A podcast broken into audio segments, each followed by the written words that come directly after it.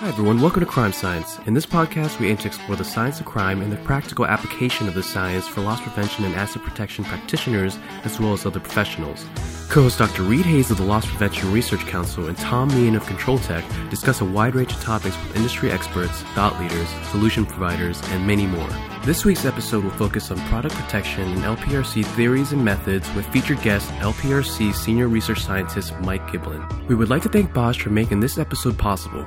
Protect high risk items using Bosch IP cameras with built in video analytics. Send a video snapshot to a manager when a person loiters at a display or trigger an audio message to play through a loudspeaker when an item is touched while gaining situational awareness using video verification solutions. Alert potential offenders they're being watched and improve customer service for legitimate shoppers, all with video analytics. Learn more about product protection in Zones 1 and 2 of the LPRC Zones of Influence or by visiting Bosch online at boschsecurity.com. All right live from Gainesville, Florida. Here we are with another episode of Crime Science from the Loss Prevention Research Council, LPRC. Um, and today, uh, myself, Dr. Reed Hayes from the University of Florida, um, I'm joined by uh, our senior research scientist at the LPRC, Mike Giblin, uh, as well, of course, my co host, uh, Tom Meehan of ControlTek.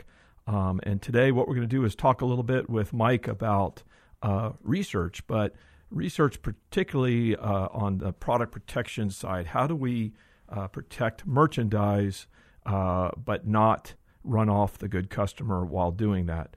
Um, and so we want to always be loss prevention, not as some in retail used to call us sales prevention. So, Tom, with that, I'm going to go over to you for a quick introduction and uh, and see what your first question might be for Mike. Sure. Thank you, Reed. Uh, this is a great topic uh, for all of the listeners.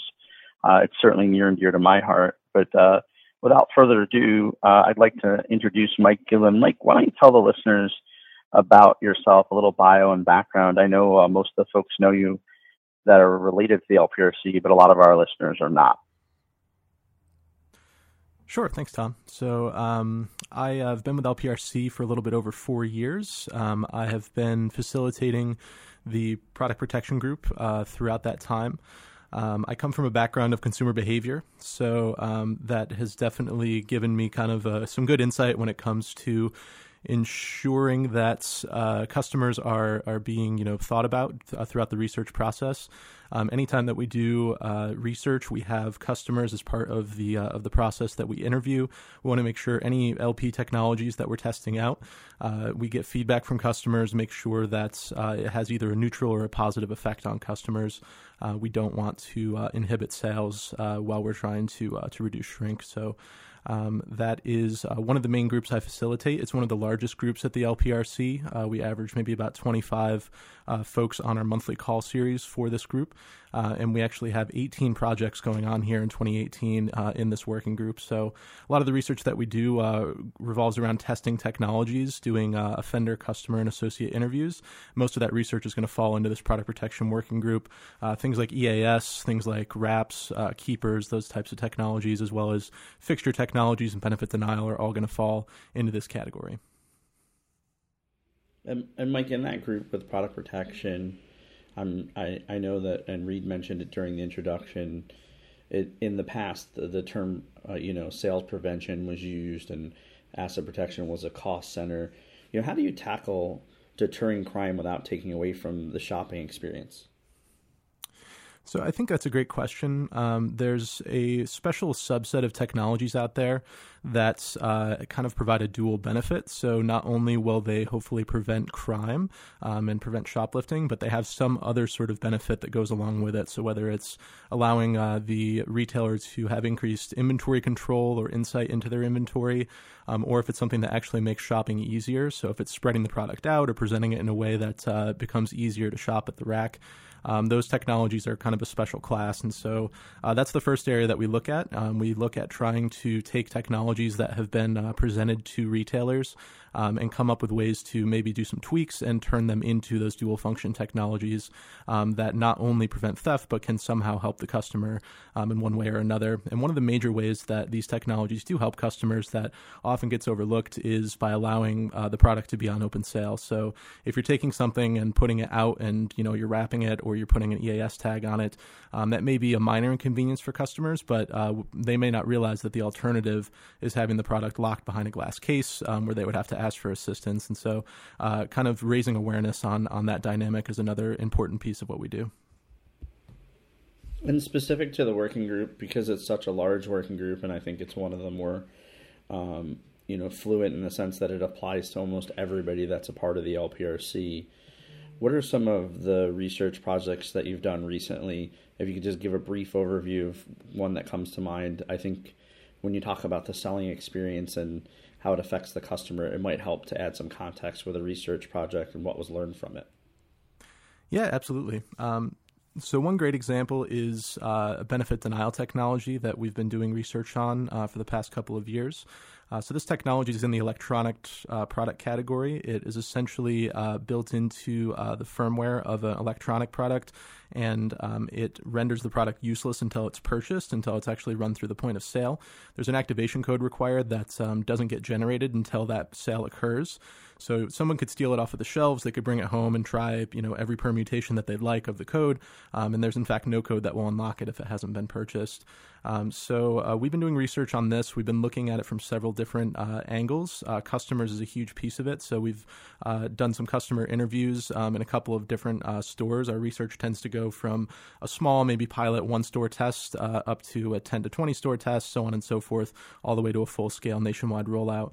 Um, that's exactly the process that we followed here. So we interviewed a handful of customers in a single store at the pilot store. then we then interviewed about 20 customers um, at the next stage, um, and then we moved down the line from there. Uh, we wanted to get a sense of how intuitive this uh, concept was to the customers. We wanted to make sure uh, that it was something that was easily understood. There's a box mark that goes on these products that lets customers and would be offenders know uh, that this technology is present. So, a big uh, part of the battle is making sure that that box mark is designed in a way that's uh, very easy to understand, gets the message across clearly, and prepares the customer for the additional step they'll need to take in this process of purchasing that they wouldn't normally, which is unlocking the product once it's once it's been purchased purchased.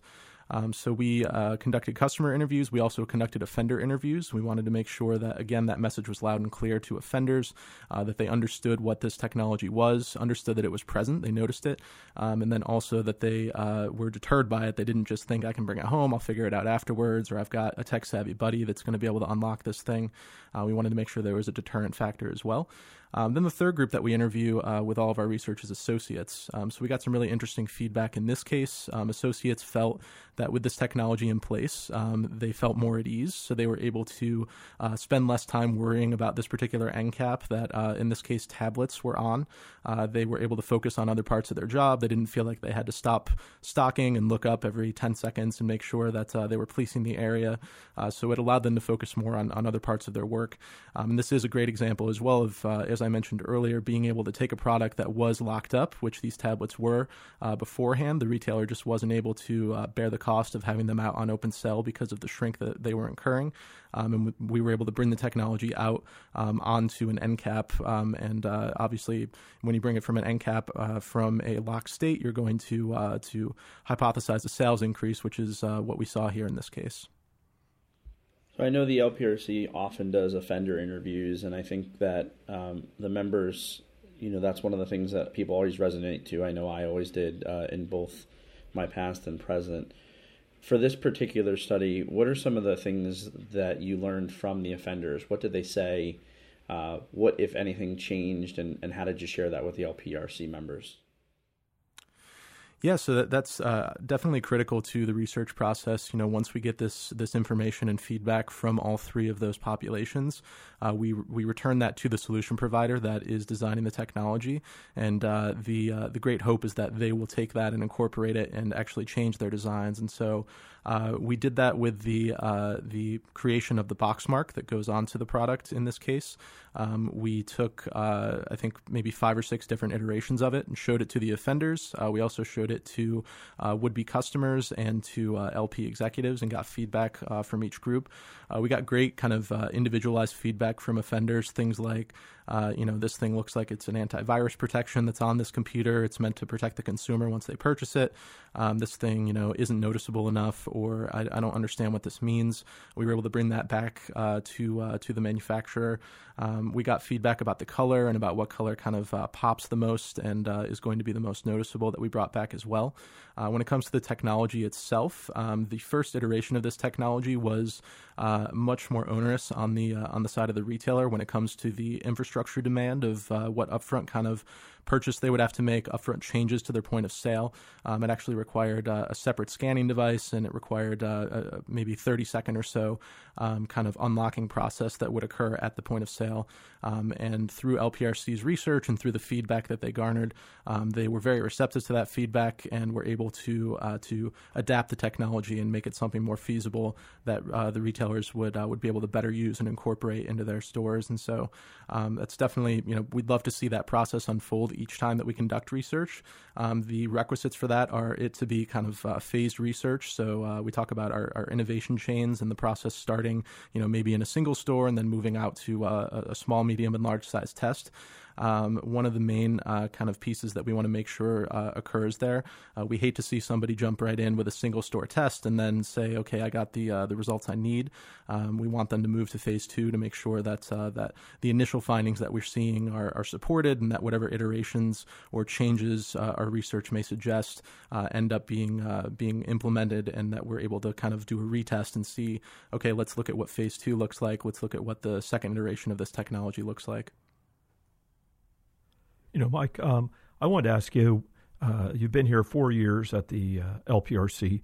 Um, from your perspective, what are some of the changes that the LPRC has made uh, that are probably having an impact on what we do in loss prevention or asset protection um, and how we do it, and, and, and most importantly, uh, the results of asset protection action?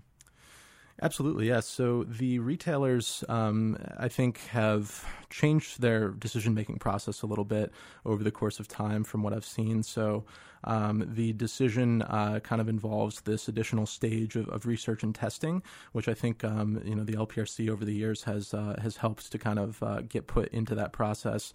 Um, so they'll come to uh, either us or they'll uh, you know previously maybe it was just uh, going straight to a solution provider and saying let's put this in a store and see what it looks like, or in ten stores or fifty stores um, but doing it in a way where we're actually kind of collecting scientific data, where we're making sure that uh, we're getting kind of a pointed, uh, you know, interview feedback from the three populations of interest, as well as uh, doing a fair job of assigning control group and uh, and test group when it comes to randomized controlled trials.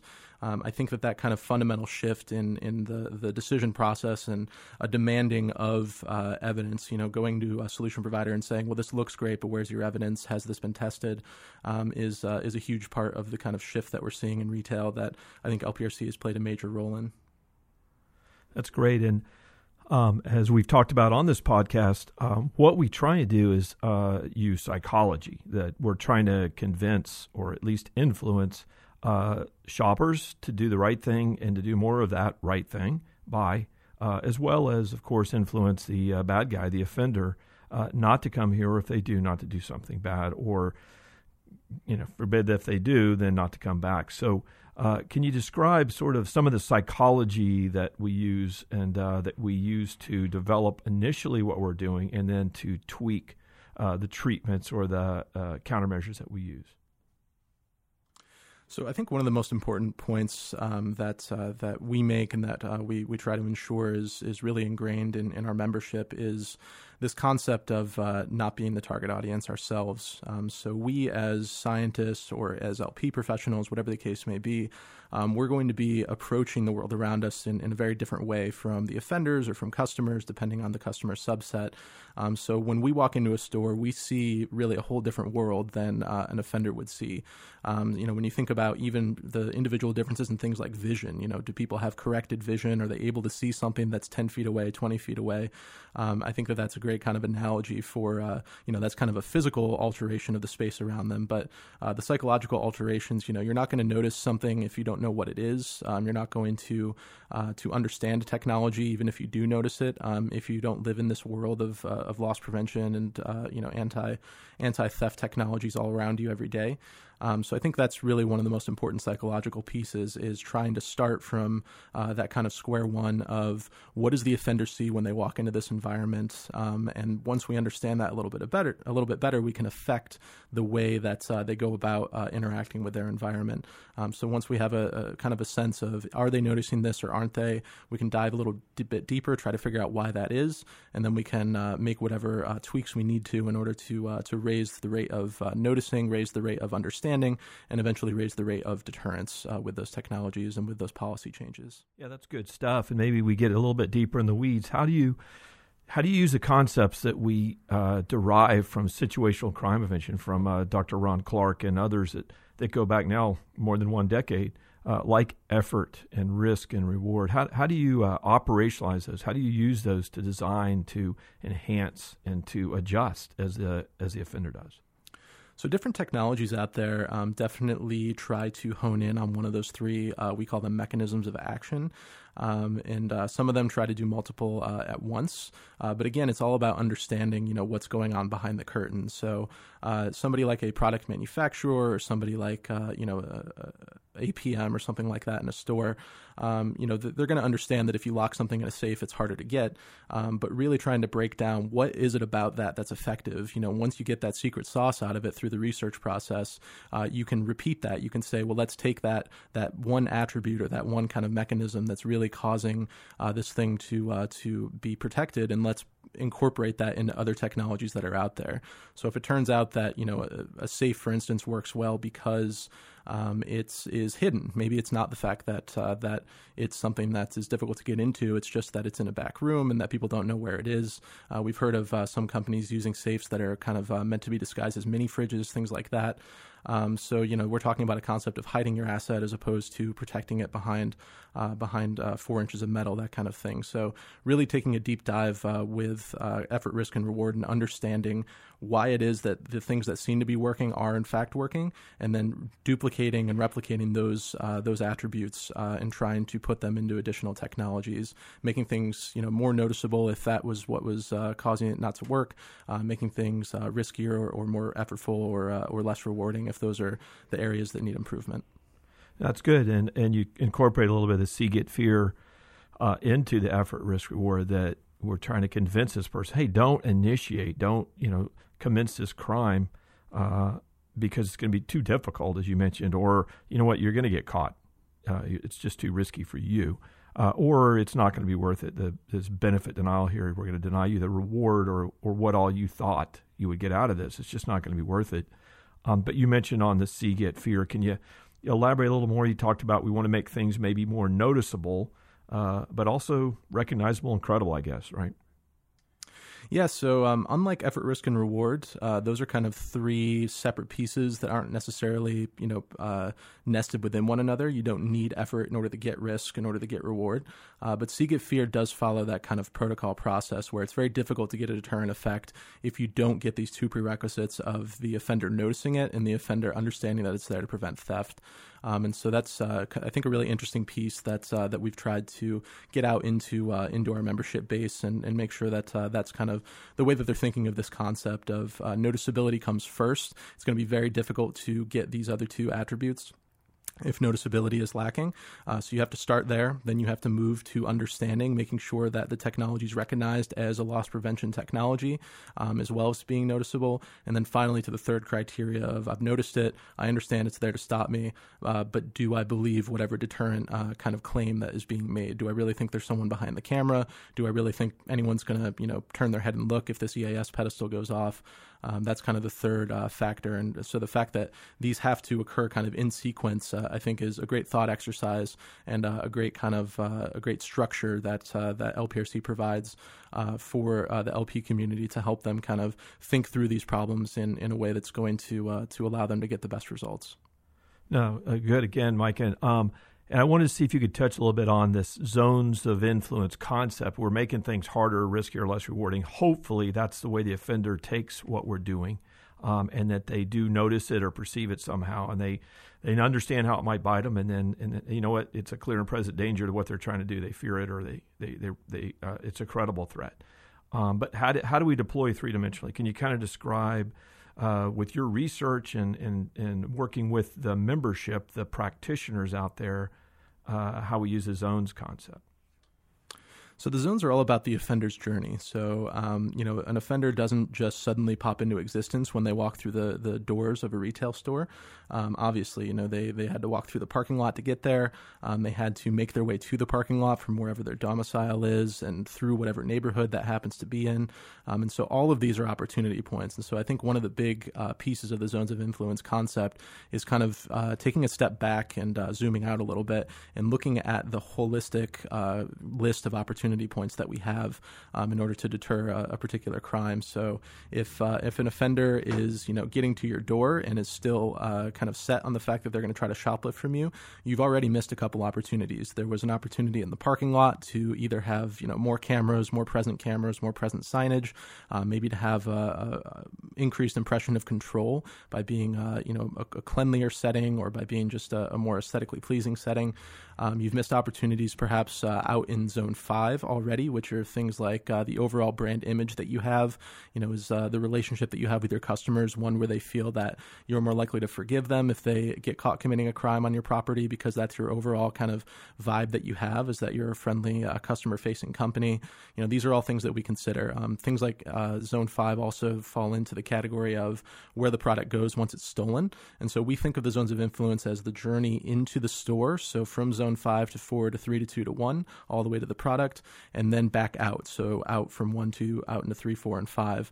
Um, and each one of the zones uh, is going to have several opportunity points at each step of that process where you can affect that uh, offender's decision, um, show them technologies that uh, could potentially deter them, have policies in place, have people talking to them, have associates that are supposed to greet them. Um, these are all the kind of ways that we uh, think about their process of moving in and out of your space and uh, the different opportunity points that are there. One of the major things that we hear from our retail members when we present this to them is, uh, "Hey, you know, I was uh, I was doing a good job in this area, maybe zone one, maybe zone two, uh, but now that you're presenting it to me this way, I feel like there's a huge missed opportunity somewhere else." Um, and so it allows them to think more holistically and kind of shore up uh, those opportunity points that they may have missed. Very good. So what I'll do, um, as we've talked about a little bit about uh, how the research works and the psychological aspects of how we're trying to influence uh, offenders and their decisions or choices that they make. Um, you know, I'm going to ask one more question, go back over to Tom. But, you know, uh, while I remember this, Mike, can you maybe describe briefly a typical day in the life of a an LPRC research scientist? Uh, you're out, you're supporting practitioners that are uh, out there in the stores or DCs or in the corporate office uh, trying to protect things. You're, you're also supporting the practitioners and the solution partners organizations as they develop and tweak solutions that the retailers need. Can you describe a typical day? Sure. Um, so I think we, we have kind of a model that we talk about here that we refer to as the three I's. Um, I see that as a really kind of good structure to uh, to uh, center the day around when it comes to being a research scientist here. So, uh, identify, inform, and integrate are those three I's. Uh, starting with identify, we try to find problems out there that um, that we can help uh, try to solve for for retailers. We try to identify issues that they're facing. We try to help them quantify whatever that issue is. Really try to drill down and figure out exactly what question they'd like answered. Um, you know, turn general "I'm having an issue here" type of statements into "I hypothesize that if I do this differently, maybe this different outcome will occur type of statements. Once we do that, um, we need to conduct the research, which is a huge part of what we do here day to day, um, and then inform the members on it, which is uh, probably the, the second biggest piece, if not kind of tied for first. Uh, we need to take the research, put it in a format that's very usable for these practitioners, uh, make sure that it's something that is uh, short enough that they're actually going to be able to, to get through it quickly and uh, you know put it into uh, whatever format they need to to move forward with it and use it to change the way that they do something from uh, from their day to day jobs. Um, and then from there, we help them with integration. So, uh, what's the next step? You know, where does this fit into my grand scheme of, of everything I'm trying to accomplish this year as a retailer? Um, how can uh, this, you know, be used in other formats, or how can this help me uh, with my overall strategy, um, as well as next steps on that particular research question? So now that we have this question answered, what's the kind of natural next question that needs to be asked, or do we need to do additional research in a new way to uh, to provide additional evidence? Um, so those three I's, I think, are, are, a really good kind of way of thinking about the way that scientists operate here day to day. Good stuff, Tom. I'm going to go back to you. Mike, so if you uh, had an opportunity to talk to a prospective member or a very new member to the LPRC, what be, would be some advice or recommendations you would give them to make the researchers' lives easier? That's a great question. So, um, I think the number one piece that I would try to convey immediately is um, this kind of concept of you know getting in what you put out when it comes to data analysis, when it comes to research design. Um, so we'll have situations where a retailer will come to us and they'll be really excited. They'll say, "Okay, we're going to hand you this data set, and we want to know, uh, you know, on average, uh, do women shop at this time more often than men?" And we'll look at the data set and we'll see that uh, they they didn't give us a time of day metrics on on sales or something like that, or they didn't give us gender metrics, and so um, I think that uh, just kind of developing that understanding of this is the type of information that you need to collect. This is the ideal way to collect it in order to answer certain questions. Um, I think is is a huge piece that that can really help with the overall scientific process. No matter how that data is going to be used, collecting it in in that way, uh, even if it's you know not for immediate use, if it's something that you just may plan in the future, um, is definitely huge. And when it comes to the way that the research process unfolds for um, for trials, randomized controlled trials, things of that nature.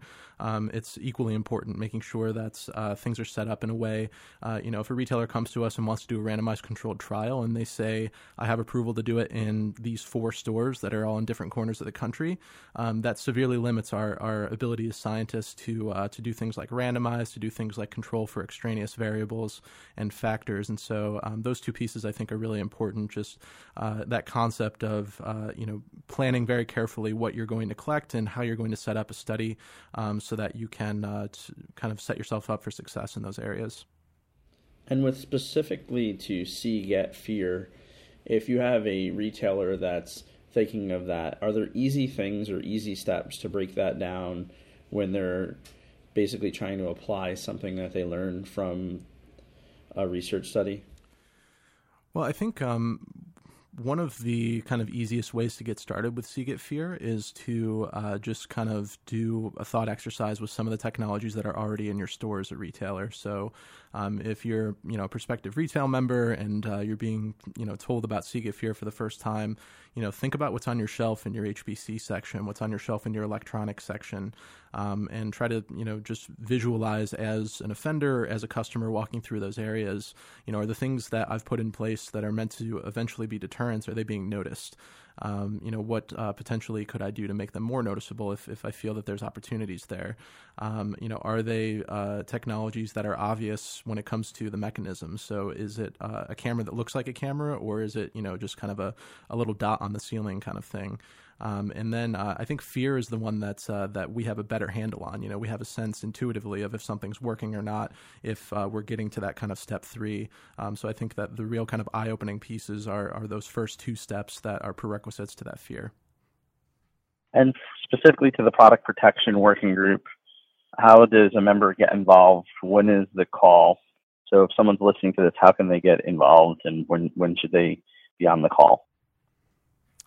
Yeah, so we do a monthly call uh, for the product protection group. It is, uh, I believe, the third Thursday of each month um, at uh, 11 o'clock. I'll have to double check on that. But uh, to get involved, uh, just uh, you can reach out to myself, Mike at lpresearch.org. Um, and I'm happy to get get you involved in that group. I'm happy to set a call to to give you a quick update on what we're up to.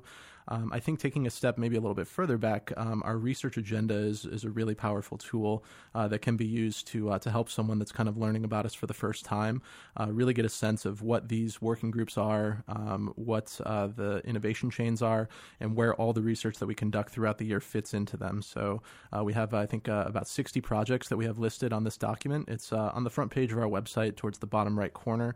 you can take a look at this document. When you click on each tile, it gives you a pop up that shows what that project is um, and what group it's occurring in. Um, so that's a great way to take a look and see, okay, uh, these five projects are really interesting to me. It looks like they're kind of occurring in the product protection group and maybe one other group. Uh, I should reach out and see if I can uh, start getting on those two monthly calls. Um, so I think that that's a great kind of uh, first couple of steps uh, for someone that's you know intrigued by this and, and wants to uh, to know how to get started. You know, Mike, I wanted to ask you. Um, you know, we know that our role at the LPRC is to support the practitioner um, to uh, get better at building their strategy, the framework to deliver the strategy, and of course the tactics and technology they use to make that that all work for them. Um, but and we further we know that we're here to support not only their organizations but the industry associations. We work very well, we believe, with RILA, with NRF, with FMI, with the Retail Council of Canada, um, the National Associations of Convenience Stores, Clear, and, and on and on. Um, we're not here to compete, but to support. But I was going to ask you, um, in our role, uh, how are we different than the industry associations? And I think one way is the working groups uh, and that ongoing nature, but also maybe you can work in what an I chain or an innovation chain is and, and use what you're working on with RFID there. Sure. So our conference differs a little bit uh, from other conferences in the industry because it is uh, at its foundation a culmination of everything that's been done throughout the year. Um, so it's kind of a show and tell of everything that these working groups have accomplished through their 12 monthly calls, through whatever in person summits they've done throughout the course of the year, um, through the other ways that they've interacted with one another and gotten work done, conducted research, finished reports. Um, and this is kind of uh, our opportunity during the Impact Conference each year to show those research projects off. Um, so that's a little bit different, I think, in that uh, it's it's kind of a, a, showing of what ongoing uh, processes have been occurring. Um, I think that's uh, you know to your other points. The working groups um, are kind of uh, collections of a area that is of interest. So there's something like a product protection working group um, where there can be you know a dozen different tests going on. One that looks at HBC products in a pharmacy, one that looks at electronic products in a big box retailer. Um, and what they have in common is kind of the general theme of what's trying to be accomplished, which is protecting the product. Um, but they aren't necessarily kind of uh, connected to one another when it comes to the physical space that they occur in, or when it comes to an overall kind of uh, thematic uh, process through which uh, we're going to move on to a next stage. The innovation chains are a little bit different in that everything in an innovation chain is holistic, and that um, it usually will occur in the same geographic location as we move from one step in the chain to the next. Um, and each project uh, kind of is a small piece of a larger project. Um, and so it's uh, I think is a, a, grander kind of scheme. It's uh, it's meant to uh, move us uh, in a direction of understanding how technologies talk to one another, how things integrate with one another, um, and solving you know a, a, big question, something like how do you stop violence in a retail setting? That's something an innovation chain would tackle. Whereas product protection working group and other working groups would tackle smaller questions like does this particular technology seem to protect this particular particular type of product. Um, so I think it's a kind of a scalability as well as a, as well as a connectivity kind of difference. All right, thank you for that. I think that I know that helps me um, uh, understand how the LPRC works to support our members uh, in their mission. Um, so, what I'd like to do today is thank you, Mike, Mike Giblin, again, senior research scientist at the Loss Prevention Research Council. Um, of course, my uh, partner in crime, Tom Meehan of ControlTek, um, a longtime retail LPAP practitioner. Uh, I want to thank our producer, Kevin Tran, um, our technical director, of course, Jordan Burchell, and, and everybody out there listening to us. Um, please, we're always looking for and grateful for your suggestions on topics, on process, and everything else. Uh, I do want to remind everybody in the listening audience as well that the 2018 uh, uh, LPRC Impact Conference. Uh, last year, almost 325 executives getting together uh, at and on the University of Florida campus to go through learning labs and go through uh, over 25 research projects. This year, we anticipate an even larger crowd. Um, we're going up to 10 learning labs this year. Uh, even we've got a really neat gamification program called Mad Scientist, where uh, the participant is and becomes the mad scientist and as they move through and learn and share and have a blast. Um, so I want to let everybody know Impact is the 1st to the 3rd of October this year, typically the first week in October here in beautiful Gainesville, Florida. Um, if you have more questions, you want to learn more, you want to enroll, register for Impact, go to lpresearch.org backslash impact. Um, so with that, I'm going to sign off. We look forward to seeing you on the next uh, episode of Crime Science. Thank you. Thank you everyone for tuning in. We would like to once again thank Bosch for making this episode possible. If you would like to suggest topics for future episodes or provide feedback, please email kevin at lpresearch.org. See you next time.